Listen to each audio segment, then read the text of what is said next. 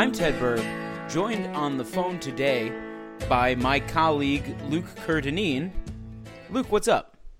What's up, Ted? How the devil are you? I am doing well. Thank you for the early Britishism to get us into what may be a theme of this show. We're going to take some questions from the internet. Typically, Hemal Jhaveri is here for this session every week, but she could not make it this week. She's busy and traveling tomorrow. So instead, sadly, we're left with Luke Kerr-Dineen.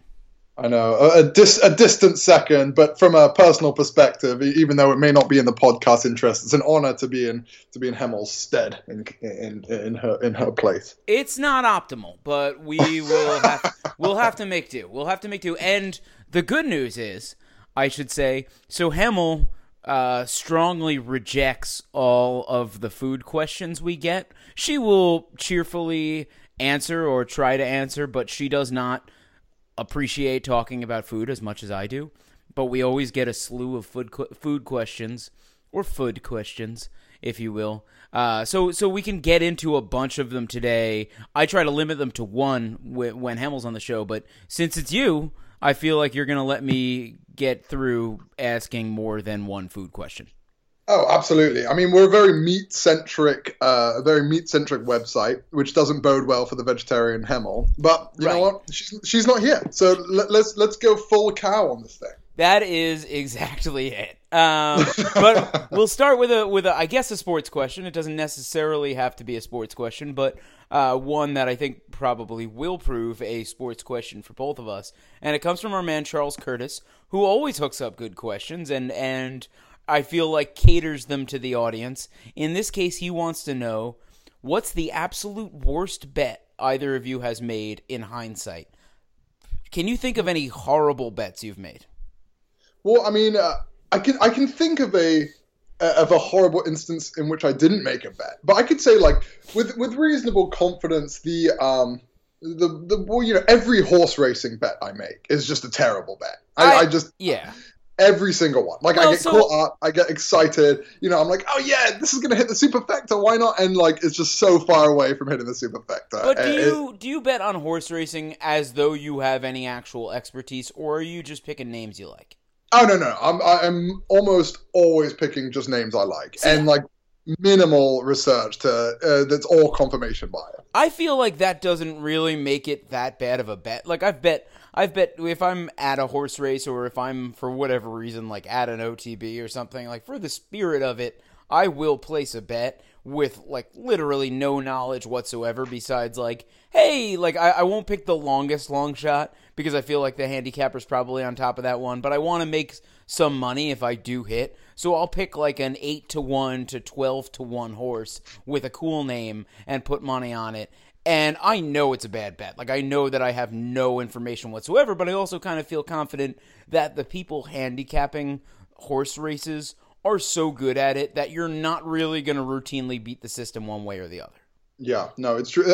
But to answer the question, the actual worst bet that I've ever made, I'll take you back to the distant year 2014. And so basically, obviously 2014 was a World Cup year for soccer. So all these sports books were offering these nation prop bets. So basically what the bet was that which country will win the World Cup, and then which country, and then will a golfer from that country win the US Open? It was a US Open World Cup bet. So if we were going to say America, we would say that in order to win the bet, one American golfer has to win the US Open and America has to win the World Cup in order for that bet to pay out. These are just fun prop bets. And so basically, I was at Golf Digest at the time, and a buddy of mine, Alex Myers, who we were looking at these bets, and basically we had narrowed it down to three bets.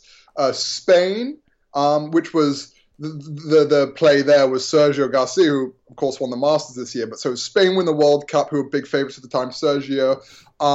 Germany to win the World Cup, and Martin Kaymer, who had already won a major, to win the US Open, and England to win the World Cup and for finally a British golfer to win the US Open. And so basically what ended up happening was that I was settled on Germany. I was like, the the bloomin' Germans, they're gonna do it. They always do it. I thought they were going to win the World Cup. I didn't think Kaymer was going to win the US Open, but I thought that was the best. That was the best play. At the last minute, I was like, "No, I'm not going to bet on the Germans. Come on, England." So I put the money on. I mean, England. As a good Englishman, how could you bet on the Germans? Come on. Exactly. So I was like, you know what? No, I'm not going to do this. I won't feel good if I won. I'm going to bet on German. Come on, Lee Westwood. Lee Westwood promptly missed the cut at the U.S. Open, and England just crashed out bottom of the group in the first round. Germany went on to win the World Cup, and Martin Kaymer cruised to a massive, boring victory at the US Open. So a smooth $10 left well over sort of $3,000 on the table, which stung a bit. In retrospect, I would have very much enjoyed betting on Germany and winning with Germany. But yeah, betting on England, heart over head, very frustrating. See, I don't fault you for betting with your heart over your head. I think that I bet the same way, and like I would never place a bet on any team without hedging it by placing a bet on my team. So, yeah. You know, because I don't want to ever have a scenario where like, well, if my team wins, now I'm not going to make that money. You know, like yeah. I want to have pure happiness. So, yeah, classic emotional hedge. It's a good strategy. Is it? I don't think it is, especially if you root for my teams. But it's a good strategy for the soul, right? That you can make your rational bet, and then you can make your emotional bet, and then no matter what, in theory, you'll have something. And I should say that, like, betting with my heart. This is extremely ironic, but when Georgetown is in the NCAA tournament. On every single bracket I fill out, I just put Georgetown winning the championship. And Georgetown always goes out in like the first or second round in the tournament. And I have still won a bunch of NCAA tournament pools despite having Georgetown winning the championship. The frustrating thing is that happens in soccer all the time. And like somebody will just put $5 on their team, you know, or like this year, like you put $5 on the Falcons, who are my team, to like win the Super Bowl or whatever, and then like one of these times they do it. Usually, you know, like these Leicester fans, like they spend $15 over 3 years betting on their team, and if they actually did it, they would have walked home with like $38,000 last year. So it does happen occasionally, I guess. I can't think of like an especially bad bet I've made, except that I can say that last year. Right around it was at the Major League All-Star game, or it wasn't at the game itself. It was, I believe, after the game or the night before the game. I was out with several members of USA Today's baseball desk. One of whom, extremely nice guy, but was running his mouth, I would say, a little bit about the Warriors acquiring Kevin Durant and insisting that they would be way worse for doing so, and so. Just really to step up and challenge him on that, I bet that the Warriors would win at least 69 games this year. And everything I believe about sports is that you should always count on regression of some sort. And teams that play extraordinarily well, like the Warriors did 2 seasons ago, you should never really expect them to repeat that performance, even if they do go ahead and add Kevin Durant. And so, you know, I made this bet knowing it was a bad bet, and then sure enough, the Warriors gave it a pretty good run at the end there, but I wound up 2 wins short of winning that Taco Bell lunch. And so now I owe one member, whose name I will not mention, of the USA Today baseball desk, a lunch at Taco Bell. You know, yeah, I think it's a good point you made about bet on regression, because what you're trying to do, and I think, you know, I pick against the spread with Steven Ruiz every week in the NFL, and you know the secret is not trying to pick who you actually think is going to win the game. The key is trying to give yourself as large of a buffer in case weird things happen, right? So like you're trying to look for reasons to take the points, because there's more potential ways to win if you're getting points than if you're trying to beat the spread consistently, because the margins are just that much thinner. Yeah. So when you talk about like winning 69 games or something. It's the same notion, right? There's just not a lot of room for error. They could put together a really good season and still fall short. Right, they're like the seventh best team of all time or something, and it's still not good enough. Yeah, you're banking on them just being like the best team of all time, or you lose. It's just the thin margins. Yeah, back in the day when I bet on football, I don't watch a lot of NFL football anymore, so for me, the appeal of gambling on sports is always just making it a little more interesting and giving myself a little bit more of an investment. So if I'm not going to watch the football, I don't really want to bet on it. But yeah, my strategy was always just sort of betting on the teams getting the most points. Yeah. I mean, it's funny, but people, a lot of people, they don't.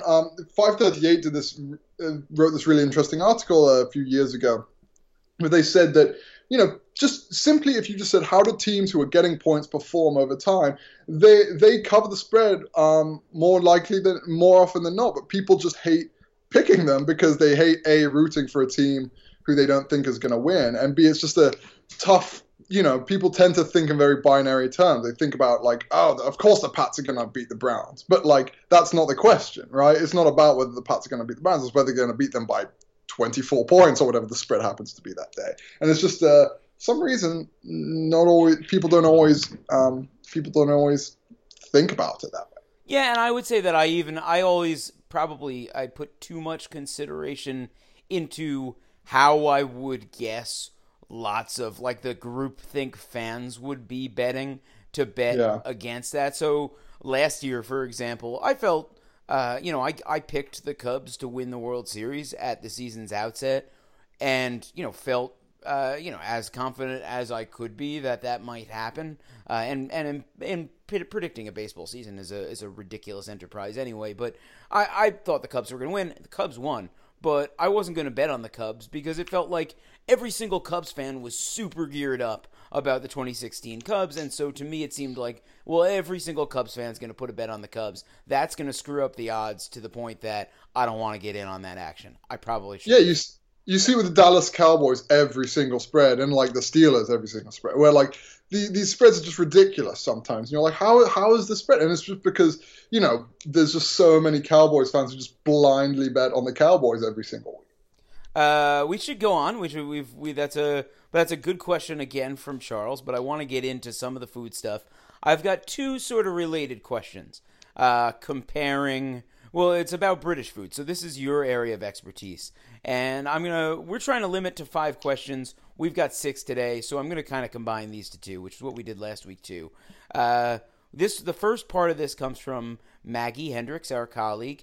She wants to know, what British food thing do Brits love, but you find secretly terrible? Secretly terrible.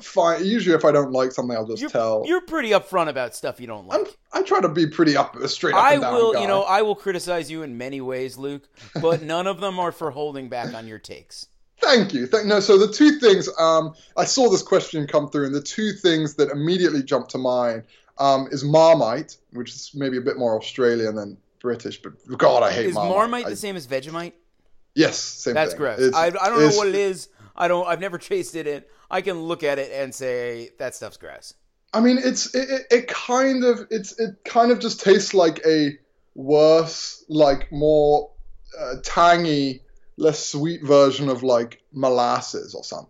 It's like if you took all the sugar out of molasses. If molasses didn't really taste sugary and tasted tangy.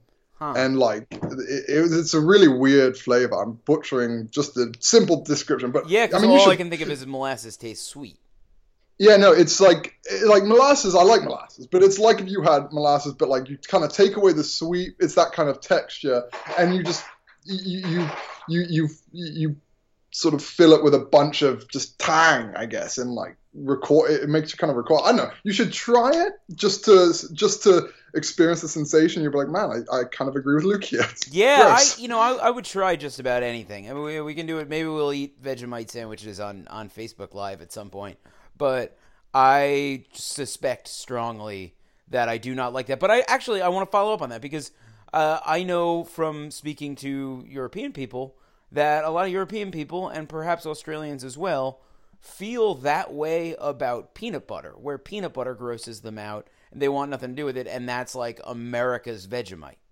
Oh, it is. It's funny. Like when I was in England, like you just don't find peanut butter. You don't see it. Like certain Americans would be like, wow, you just can't get peanut butter here. Then I came over here and peanut butter isn't just like a door. It's kind of in like everything over here. Staple. Right? It's a staple. Like it's a staple. I eat an astonishing amount of peanut butter. Like I have peanut butter. I especially like I don't particularly love chocolate, and so that really limits the dessert flavor palette, you know. And so peanut butter is like kind of it for me. I like cinnamon things too, and I like vanilla things. But I would say like I almost always have something sweet before bed, and like it's very often either like peanut butter on a graham cracker or just honestly straight peanut butter in a bowl.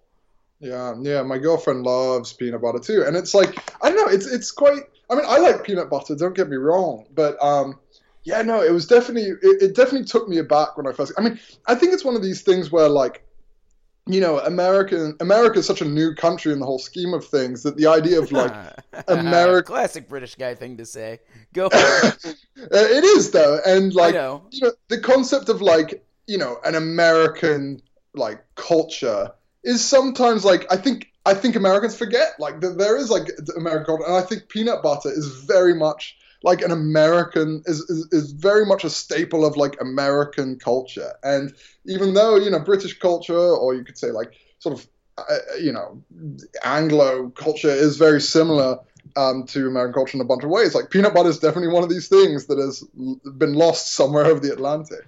Do you know? I bet you don't know. Have you ever heard of George Washington Carver? No. That's like George Washington Carver is like a dude you 100% learn about in American elementary school. He was an inventor, and he is most known for inventing like 100 different things you can do with the peanut. I believe, including the invention of peanut butter. Huh. Okay, so that's where it came from. Oh, that's your guy. That's the. He's in the America Hall of Fame. Like Eli Whitney. Do you learn about Eli Whitney or no? No. See, another one. Like American inventors, those guys we learn about. We don't learn about like Sir Francis Drake. Yeah, I know. I literally that was literally that. Oh no, so in the brief detour, but in my in my middle school, I guess it would be over in England when I grew up.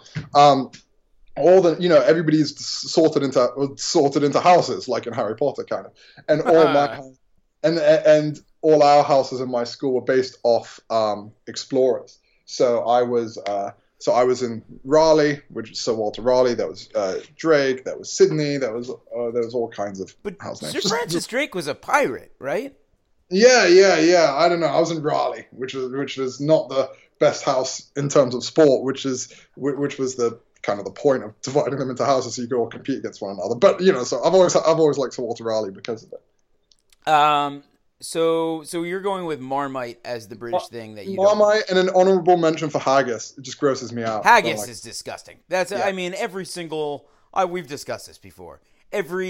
I'm sorry. If you look at the Wikipedia page of Scottish cuisine, every single one sounds like a disease. Oh, yeah. Like, that's actually a great way of putting it. Cullen skink and cockaliki soup. And, like, just everything sounds like something. Like, I got a bad case of the Cullen skink. I can't. Sorry, I can't come to your party. Oh, I got haggis bad today. Like, I always think of the movie So I Married an Axe Murderer.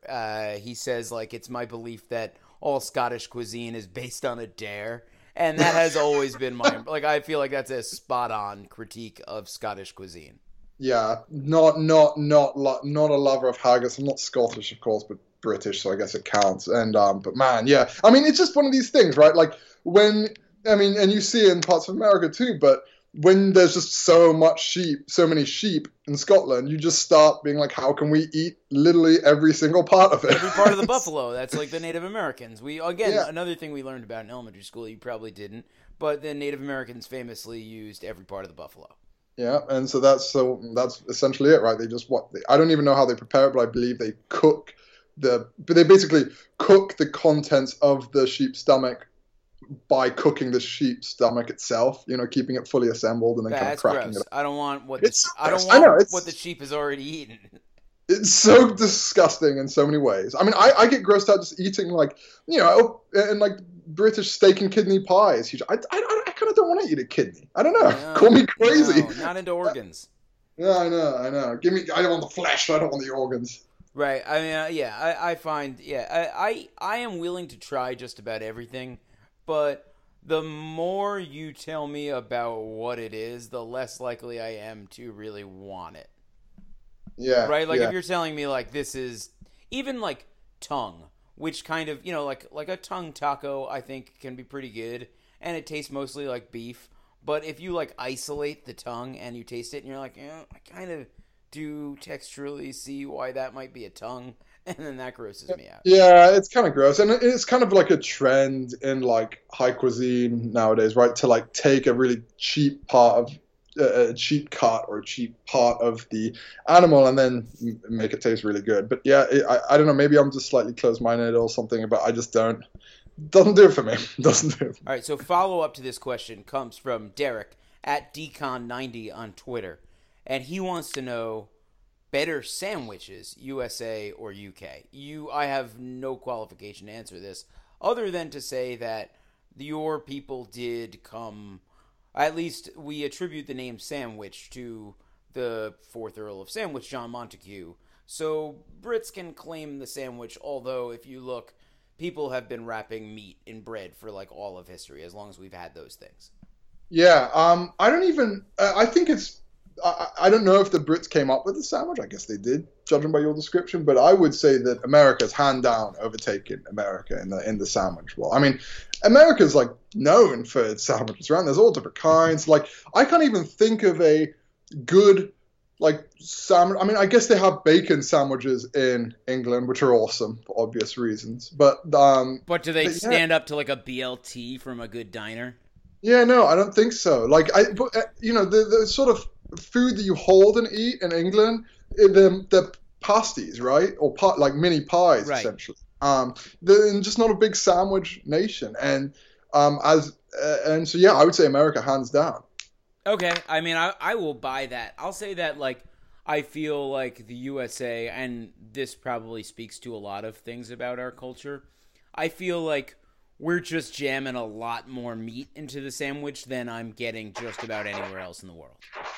Well, I mean, like, let's broaden the question out, though. I mean, we're talking to the resident, well, just the resident expert of everything on the podcast right now, but especially the resident sandwich. Mm-hmm. I mean, it must be a short list of countries ahead of America to have better sandwiches, right? Oh, I don't think, I mean, I'm biased. I don't think there is one. Like, I think that, okay, yeah. And I think part of it is the you know, the sort of the inherent thing about the United States is that it's this melting pot of all different cultures, and maybe that's overblown to some extent, but, you know, you go to Chicago and you get a Polish sausage, or you go to New Orleans and you get, you know, a sandwich on French bread because there are French people there, and you go to New York and you get an Italian hero, and you know, and obviously all those things exist in all those places. Whereas, like, the place that jumps out at me is Vietnam. I had tremendous sandwiches in Vietnam. They're really, really good. But you're pretty much going to get a banh mi. Like, that's the sandwich that they're selling there. We have that here. We have really good banh mi, but you can also find, you know, a bacon, egg, and cheese. Yeah, like, I don't even know why it is such an, like, sandwiches are just so American in many ways. Like, because you think, like, well, you know, France obviously is known for just putting stuff in a baguette and making it taste awesome. But sandwiches aren't even that big in France because people don't really eat on the go there, you know? Whereas the sandwich is like... And I feel like the French sandwich, it's, in my experience, like, if you're having, like, a baguette with something on it, it's mostly about the bread there. And, yeah, like, the filling is secondary. Whereas here, you know, the filling is the primary element of the sandwich, and the bread is secondary.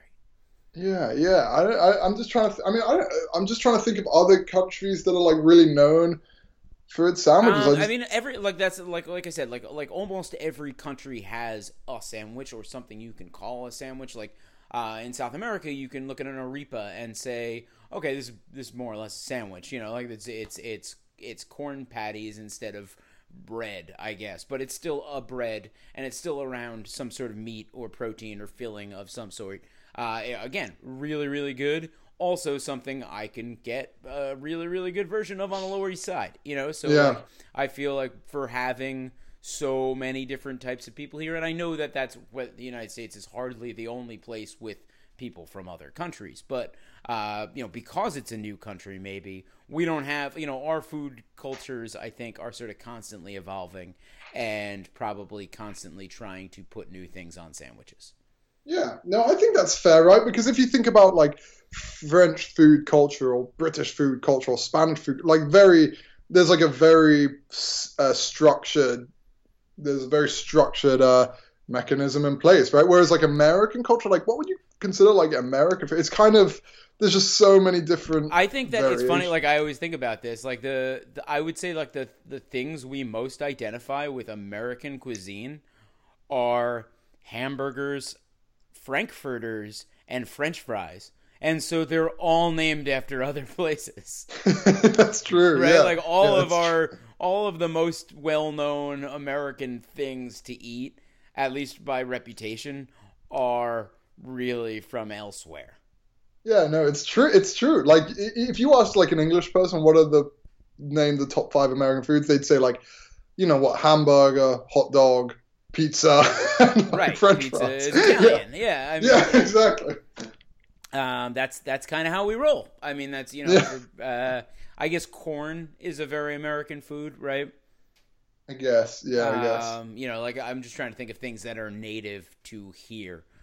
Corn being one of them. So maybe corn stuff. Corn is delicious. No. Yeah. No. So, I mean, I'm kind of take it or leave it on corn, to be honest. Really? I don't really have a strong stance on corn. Oh, you're probably not eating good corn. Yeah, I guess. You gotta maybe get it when it's in season. Maybe like I'll kill two birds with one stone and have corn pancakes, because apparently I'm not getting good pancakes either. Oh, you're definitely not getting good pancakes. Cornmeal pancakes are really good. Have you not had corn? You don't know that that's even a thing, do you? I don't know that's even a thing. Oh, it's a thing, and they're incredible. Do you like cornbread? No, I love cornbread. Okay. You lived in the South for years. Oh yeah, cornbread is the best. Okay, like, so cornmeal pancakes are just flat cornbread, basically. Okay, yeah, no, I love cornbread. Like, okay. Love it. All right, well, good.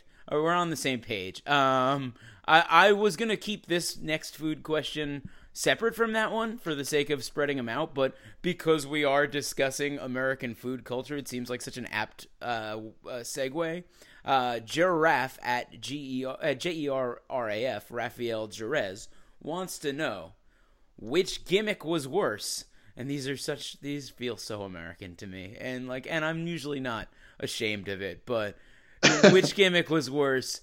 The unicorn frappuccino from Starbucks or the double down from KFC, which is like the most American thing that has ever been produced. I know you want to lead us off on this one. To me, I mean, this is a no-brainer for me. I never had. He wants to know. He says, "Worst idea, worst to taste, everything." I never had a unicorn frappuccino. I saw that it was a thing. I go to there's a Starbucks. You know, it's the same one that's right around the corner from your house. It's right around the corner from my house. I'm not. I feel like a lot of people who, like me, are sort of snobby and inherently anti-corporate will reject Starbucks out of hand. And I don't, because they serve coffee, and that's my favorite thing in the world, and I need tons of it. So I'm not in a position to reject Starbucks. But I am in a position to reject the unicorn frappuccino altogether, mostly because I just don't really like sweet drinks. I try to limit sugar in general, as we all should. Like if they put, this is a thing, but like the sugar lobby has essentially prevented the FDA from including sugar, your recommended sugar totals. You know, if you look at a food label and it says like, you know, this much vitamin A and that's 27%. Yeah, they don't put it in percentage terms. They don't do it for sugar because like every single sweet thing you're eating has more sugar than you need for the day. I think the unicorn frappuccino had as much sugar as like 4 Twinkies or something like that. And if you ever, like if anyone ever presented me with the option, like, hey, do you want this pink beverage from Starbucks or do you want 4 Twinkies? I'm always taking 4 Twinkies. Like I want to get my sugar in food form. No, it's true. There's this great... Did you see that documentary? I forget what it is, but it was a great documentary about sugar and just about how pervasive... I mean, there's just sugar in everything, like everything. And if you actually start, like, looking at, like, the ingredient, the sugar content and all these things, you're like, oh, my God, like, my recommended daily value of daily dose of sugar is supposed to be, like, 30 grams or something. And this alone has, like, 50 grams. Yeah, I mean, that's, like, and that's the case of the unicorn frappuccino. It was about as much sugar as you need for, like, 2 days. Yeah. I mean, look, I'm looking at the Double Down right now, and it has 125% of your daily sodium and 37 grams of fat. So, that like, is definitely. I'm not saying it was good for you. I'm just saying if I'm going to eat something horrible for me, I'd rather actually eat it. I don't want to drink it. Yeah, I think so. Also, I had the Taco Bell chicken taco, and that was good. You know, remember you brought a bunch of those into the office that one time. They were credit Ted. I know. Credit Ted. They were thoroughly. You got that before it even came out. Oh, wow. Exclusive chicken. Yeah, no, very, very delicious. Highly recommend. Well, I don't highly recommend. I recommend, I guess. But you know, I recommend. More than anything, I just didn't really like the color combination on the unicorn frappuccino. I mean, putting aside all the reasons why you shouldn't drink it, I just thought it was a kind of an ugly drink. Like, I don't know. It was well, you're too... not. I mean, that's. I think that's like a part of human nature. I think that we are sort of programmed, understandably, because of, you know, millions of years of human life before the unicorn frappuccino, to reject things that look unnatural in color because your body's not supposed to eat those things. Yeah, no, it makes sense. I saw a fascinating thing. It was really cool. It was almost so perfect that I was a little skeptical of it, and it was like a Food Network science show. And they fed a woman identical cupcakes with, and they did it with a few different people, with 5 different color food dyes in the icing. And so, like, when the brown one, she was like, yeah, this is really good. Like, I could taste the chocolate. It's got a nice chocolate flavor. And, like, the white one, it was vanilla. And then the blue one, she was like, this one's gross. Because, like, we don't, like, bright blue foods are not something...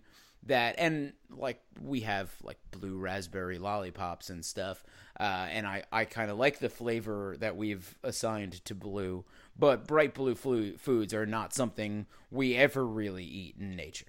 Well, and that's also like bringing it full circle. That's also the reason why humans love sugar so much, is because sugar back, you know, when we were evolving, you tasted something sweet, you knew it wasn't spoiled. You knew it was, you know, it was right, like an orange or something. So you were pumped. Yeah, you weren't getting enough sugar, right? So your body needed to know it needed positive reinforcement for eating sugar.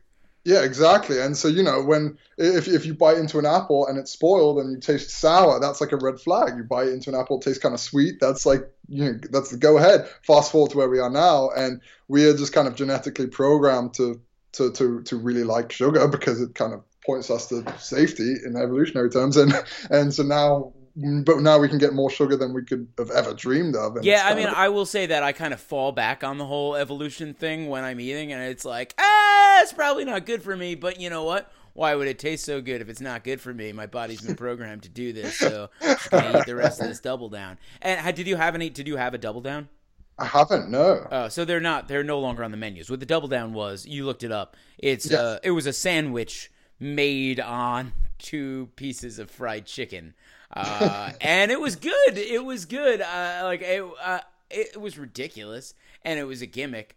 But if someone handed me a Double Down right now, would I eat it? Yeah, absolutely. And if it was like, you want this or the unicorn frappuccino, I don't even know which is worse for you. And so I would go for the meat 100% of the time. Also, can I just say that, like, I didn't drink coffee until about 2 years ago, and now I just drink coffee every day and, like, just love it. Welcome aboard. Thank you. Very much part of the club and enjoying everything. But, like, I go to Starbucks, and I kind of wish that there was a bit more emphasis on, like, you could, like in England, there is no place you can buy coffee that you also can't buy, like, an Americano or something. And I really like that. But I kind of never understood the people who are like, oh, I love coffee, I need caffeine, and then they go get a Frappuccino or something. Yeah, that's like, just a milkshake. Yeah, right? And it's good. It's good. It tastes good. I was going to say before when we were talking about sweet drinks, like the milkshake is the exception for me. But, yeah, it's not – I mean, I don't know. I have – like I said, like it's sort of complicated for me and Starbucks. And I've read a really good take on that, which was that, like, for all we might lament a lot of different things about Starbucks, and this is true, before Starbucks became a thing, coffee shops just weren't really that big of a thing in the United States. And so I think we can credit Starbucks and the rise of Starbucks and the pervasiveness of Starbucks for the coffee house culture upon which I now rely, really, because that's like 60% of the time where I work. Oh, yeah. Don't get me wrong. Like, big fan of Starbucks. Big fan of coffee. See, I don't really particularly like Starbucks' coffee. I kind of think it's a bit too acidic, but just in terms of like, I respect Starbucks. It's a really well-run company. It's just, you know, it as you said, it popularized an entire industry and kind of revolutionized an entire industry, right? Like, it's a really big company. It's always cool to see, people succeed in such wide-scale ways. But like, I don't begrudge anybody who's going to have a unicorn frappuccino. Just really not my thing. Like. Yeah, I would say that that's it. Like, oh man, I wish I could pull it up. I was once behind a young woman. She wasn't a young woman. She was a girl. She was probably 14 years old at Starbucks. And I remember tweeting out I tweeted out her order because she repeated it so many times. This girl got a Trenta, which is the size so big at Starbucks that they don't even advertise that they have that. Right? Like, they have it, but they don't tell you that they have it because it's like, it's just like, it's inappropriately and just way too big. You should never have that much of anything from Starbucks. I would, sometimes for coffee. Anyway, she wanted a Trenta strawberry acai refresher made with lemonade instead of water, with 2 pumps each of peach and mango and 1 pump of raspberry. So that's like that. And like, that is a drink that is like sort of vaguely billed as healthy because it's this acai refresher and people are like, acai, that's a superfood or whatever. That's gotta have like unicorn frappuccino levels of sugar in it. Yeah, my mom has a very particular Starbucks order, and I remember it because I used to have to order it for her all the time. And she gets a venti, since downside to a grande, but so I guess now her order is a grande quad shot low fat wet cappuccino. So like, if you break it down, it's 4 shots of espresso, right? It's low fat milk and it's wet, so it's like slightly more milk, but it's low fat, which is like it's okay now. Wet cappuccino, yeah. So yeah, it's a very specific order. It's essentially rocket fuel, right? But I respect that because as a complete caffeine addict, I get it. I mean, 4 shots of espresso and 1 is like, oh, that's a lot. Does she then have a second? Like, does she? Because for me, I'd rather spread my caffeine throughout the day than like load up in the morning like that. Oh no, that's like her caffeine for the day, I guess. Okay, so like for me, it's like 1 grande cup, which is just straight caffeine essentially, and then she's good for the day. Okay, so I would crash. So I would like to. I usually have a cup of coffee right when I wake up. Then I have another like an hour later, and then maybe like 1 in the early afternoon, and that's how I. Oh wow, you're like a 3 cup a day. Oh, like, at the least. Oh wow. And then like, I mean, cut to October, and I'm like 7 coffees a day. Well, yeah, because you're on no sleep. Yeah. So, So I guess generally I try to limit it to 1 cup a day, and I try not to like have multiple cups, especially on the weekends, just because I don't want to like get caffeine headaches and stuff. I don't know, but like usually I find like my most enjoyable coffee days is I have like coffee in the morning, then 3 o'clock rolls around, get a sneaky coffee in the 3 o'clock, and then I'm very, very well suited for the day. Okay, I mean that's reasonable, and like I would love to live in a world where I only needed 1 cup of coffee, but it's just not gonna happen for me. Like I gotta pick and choose my battles here in life, and like ultimately, like I'm not gonna ever go to the gym if I don't have a cup of coffee first, and so probably I'm better off drinking the coffee and going to the gym than just not drinking the coffee and not going to the gym. Do you get like the caffeine withdrawal headaches? Oh yeah, like I've joked about this before, but like in October, I was legitimately having trouble a lot of the time, legitimately having trouble determining if the headache I had was from too much coffee or not enough coffee. That is a common experience for me. All right, next we got two more questions.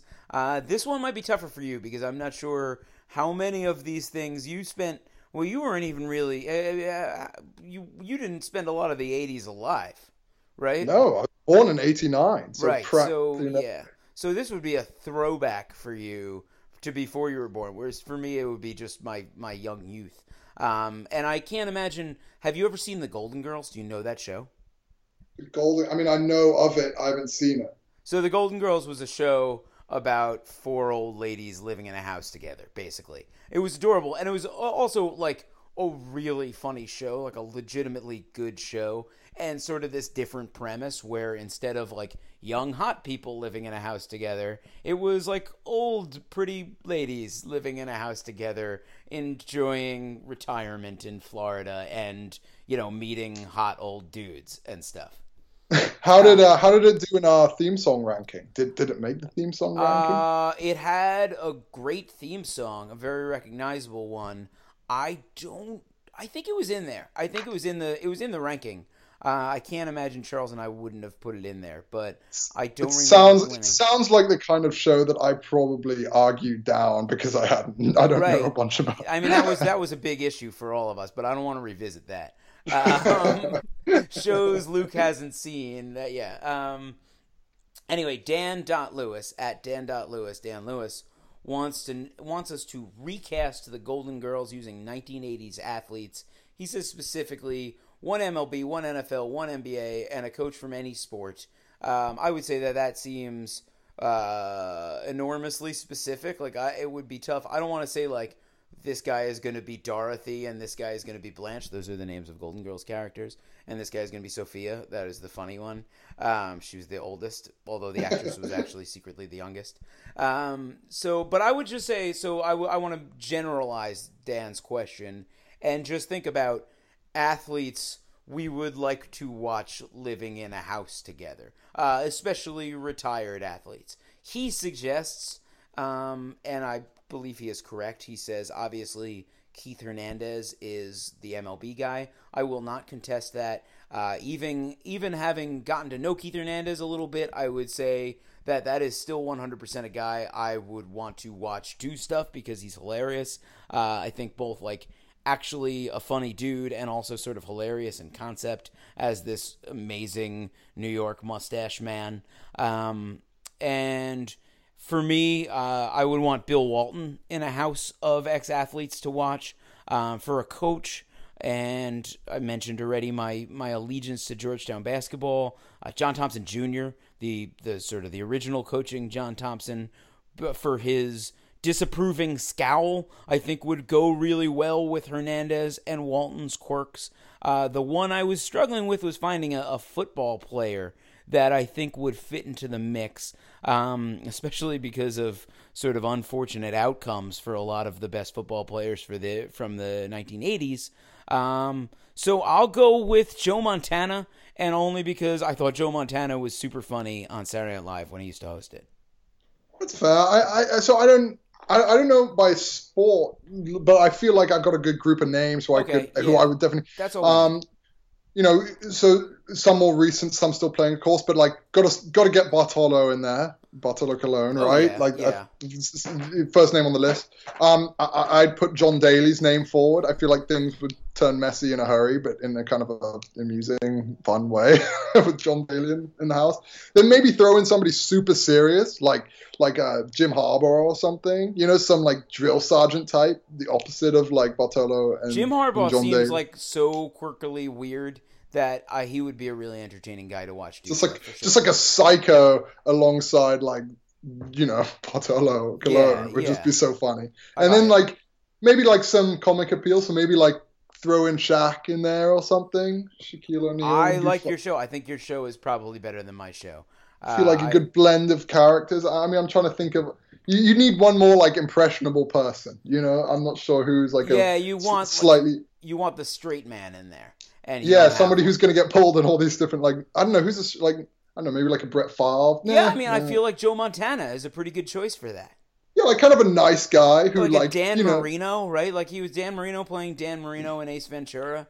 Yeah, like I feel like somebody's gonna bridge the divide. Because if we're thinking about this in terms of like a real world type situation, you would have sort of Daly and Jim Harbaugh are constantly fighting, and Shaq kind of loosening it up. But you need somebody who's like, guys, we got to get along. We're all friends here, right? Because it's like a late period real world where they have like some task besides just living together. Right? Yeah, like now they have to run a smoothie shop or something. Yes, yeah, so you have the psycho Jim Harbaugh, you have the exactly. You have the guy who's like productive but funny, and Shaq. You have the two well, I don't know if Bartolo's like slacker type, but John Daly is like all slacker. I think that Bartolo is like you're talking about Bartolo the myth. Not actual Bartolo the man. Well, yeah, because like his output is undeniable, right? But I'm all about Bartolo the myth, so I'm with you. He's chill, right? He seems pretty chill. Yeah, I mean, he certainly. He obviously works hard. You wouldn't get to where he is without doing that. But by reputation, by looking at him, just by his body language on the mound, he just seems like a guy who doesn't give a crap about anything. You know, like he's just out here, he's just chucking the ball, and that's dope. Yeah, and John Daly is literally like that person, like literally all talent, like a stupid amount of talent, but just, you know, demons off the course, but also just like lack of work ethic on it, which he's admitted himself. And he's just a talent guy, and he's done some incredible things with it. But, you know, he's not the guy who's going to be on the range until all hours of the night. All right, last question. This has to be for you because... As you know, I have never seen a moment of a Harry Potter movie or read a page of a Harry Potter book. So from CTAR, Michael Donato, he wants to know Philosopher's Stone or Sorcerer's Stone? So do you understand the question? Not Ted? Even a little bit. Okay, so in England, of course, where the Harry Potter books were published, it was published under the name Harry Potter and the Philosopher's Stone. And when it came to America, I don't exactly know why. In England, they said it's because Americans didn't understand the term, though. Because we didn't know the term philosopher? Yeah, apparently. But again, like, that's obviously a bitter English notion. That does sound like, oh, we produced John Locke. But in any case, when they... brought the book over to America, they didn't just change the cover art, they changed the title to Harry Potter and the Sorcerer's Stone. And it was it very much perturbed English people, because this kind of thing very much perturbs English people. I always call it the Philosopher's Stone. J.K. Rowling named the book the Philosopher's Stone, so I'm inclined to let her have her say over it, right? But I don't know why would they have changed that? I don't know. I think they thought it's just like philosopher is just way less sexy sounding than sorcerer. That's probably, honestly, I think it must have been a marketability. They probably thought like, you know, if a bunch of, you know, what the age range 8 to 14-year-olds are going to win this, like they might not be super familiar with the term philosopher, but they will know what a sorcerer is. Well, I think American 8 to 14-year-olds can handle the term philosopher. I know that. Like, I would just say that, to me, better name. It's a better name from an outside perspective. I just want to say, just let me make this point. Harry Potter and the Philosopher's Stone, what is that book about? I have no clue, right? I don't know what that book's about. I don't know whether philosophers have stones or not. Like, I don't get that. Whereas Sorcerer's Stone, it says right in there that wizardry is involved. Yeah, no, I see your point. And look, I'm not trying to denigrate the 8 to 14-year-old American youths of the world. But you know, I think it must have been a marketability thing, right? Like, I bet, like, some exec in New York or whatever was like, you know what, I bet this book will fly a little more if we call it Sorcerer's Stone. Makes it a bit more accessible. And look, like, I can understand that. I just tend to lean towards Philosopher's Stone. Have you ever heard the term Philosopher's Stone outside of... Harry Potter context? No, not at all. So, because I just went to the Wikipedia page. I'm not pretending I know about this, but according to the Wikipedia, the Philosopher's Stone, or Stone of the Philosophers, is a legendary alchemical substance capable of turning base metals such as mercury into gold. or silver. It is also able to extend one's life and called the elixir of life, useful for rejuvenation and achieving immortality. So I was going to say, like, if that's a commonly discussed little kid thing in England, then I would get, because we didn't talk about that here. Well, see, and I was about to say, so, like, J.K. Rowling is so good at digging up these, like, I mean, everything in the Harry Potter books, it's like either a play on words or there's some meaning behind it that is actually a factual meaning at the very base of it, you know? And that's exactly, I didn't know that that's what the definition of Philosopher's Stone was, but that's exactly what the Philosopher's Stone does in the book. So, like, she chose Philosopher's Stone, it sounded like, for that very reason, because it makes you immortal. So, yeah, I can imagine, I'm surprised she signed off on it. Apparently it wasn't that important to her if she signed off on it, right? I guess so. I know absolutely nothing about this world. To the point that I'm now embarrassed by it because it comes up in trivia and in Jeopardy all the time. I mentioned this before. It's just, I don't know how I'm going to get into it. I'm going to have to sit down and watch the movies. I feel like that's probably the most efficient way of at least understanding what the hell is going on when people talk about Harry Potter. But it has gotten to a breaking point where it's like, now I feel like I'm being intentionally ignorant of this thing. Yeah, we've talked about this last podcast where, you know, things get to a point where they actually start, you start not understanding cultural references if you haven't seen the book. Like, I just saw The Shining maybe 6 months ago for the first time, and suddenly, like, all these cultural references make sense to me now. You know, the blood pouring through the elevator, or the twins in the hallway, or all these kinds of things. Whereas I feel like, I don't know if Game of Thrones will reach that point, but I feel like Harry Potter has gotten to the point. Game of Thrones is getting there too. People reference Game of Thrones constantly, and if you haven't seen it, you're like, you know what, I don't know what this guy's talking about, but I'm guessing it's a Game of Thrones reference. Yeah, like, you know, The Shining's long gone, Star Wars is long gone, Harry Potter's kind of very much part of, you know, there are lots of cultural reference floating around. Game of Thrones is probably approaching that point too. So yeah, you know, I feel like there's just a point where you just have to suck it up and be like, I gotta understand what jokes people are making here. I feel like those things, once I get to that point where it's like I can't avoid it anymore, those things are almost always disappointing. Like even The Godfather, it was like I had never seen The Godfather until a couple months ago. I finally was like, okay, I gotta watch Godfather. First of all, it's 3 hours long. I don't really have a lot of time for that. That's fine. It was a fine movie. It had its moments. But mostly, I felt like I had already seen the whole movie because I've heard every single quote repeated 1 billion times. And it's just like, oh, that's where this part comes in. This is where he says, take the cannoli. This is where this thing, you know, like, and you kind of just feel like it now is just like putting together a puzzle of well-known quotes rather than it is actually watching a movie unfold. Yeah, and can I just say, too, that this actually relates to sports, just to bring it back to sports, because, like, I feel like this happens all the time, too. Like, there are soccer, just to use a recent example, like, I kind of think John Terry, of course I'm biased, I'm a Chelsea fan, but he just retired, Chelsea's greatest ever defender, is probably the best English defender of all time. Like, I would be pretty confident in saying that statement in as rational a way as I can. What about, like, William the First? In 1966, very good defender, right? but there are like, but there's this one guy, Bobby Moore, who won the World Cup for England, who, you know, nobody saw, dare you say Bobby Moore wasn't an amazing defender? And it's just that it's so far gone that it's just past the point of myth now. Like, it's just you can't even have a rational discussion because, like, it's just such a given to so many people that this guy is the best no matter what. Case closed. Like, Pelé is the best soccer player of all time, no matter what, when, like,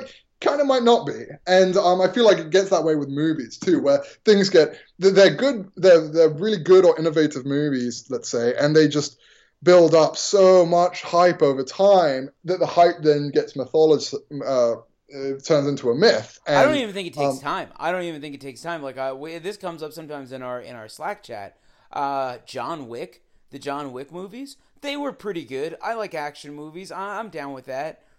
The internet will have you believe that they're, like, high art and, like, tell you... And, like, everybody has the same take about, like, oh, look at the bold way this movie was shot. Like, everybody read the same take on John Wick, and they all just sort of bought into it. And, like, those movies were pretty good.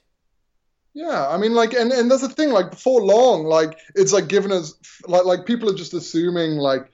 you know, oh man, this was, you know, player X was amazing, or this movie was amazing. And they kind of don't even, like, not even very familiar with the reasons why they say that. It's just kind of a given. It's a little frustrating. Yeah, people have trouble forming their own strong opinions about things. And like I said, that is a great way to wrap it up, because I think that of all of the things we disagree upon, at least we can agree that we form our own opinions about things. That's right. We may butt heads about it at times, but at least we respect that we at least formulate them on our own terms. Yeah, don't say I don't want to use the word respect. That's a little bit much, but what the hell was I thinking? Appreciate. Yeah, acknowledge. Yeah. All right. You can check out the For the Win podcast on iTunes, on Stitcher, on SoundCloud. You can check out everything Luke is writing at For the Win, ftw.usatoday.com. I am also writing at For the Win. Luke is on Twitter at Luke Kerr-Dineen. I am at OG Ted Berg. Find us across all social media platforms. It will be good. Rate us, review us, give us harsh feedback. Let us know what's going on. Share us your strong takes, all of those things. Luke, thank you for joining me this afternoon. Thank you for putting up with me, Ted. I appreciate it. I am begrudgingly glad to do so. And peace out.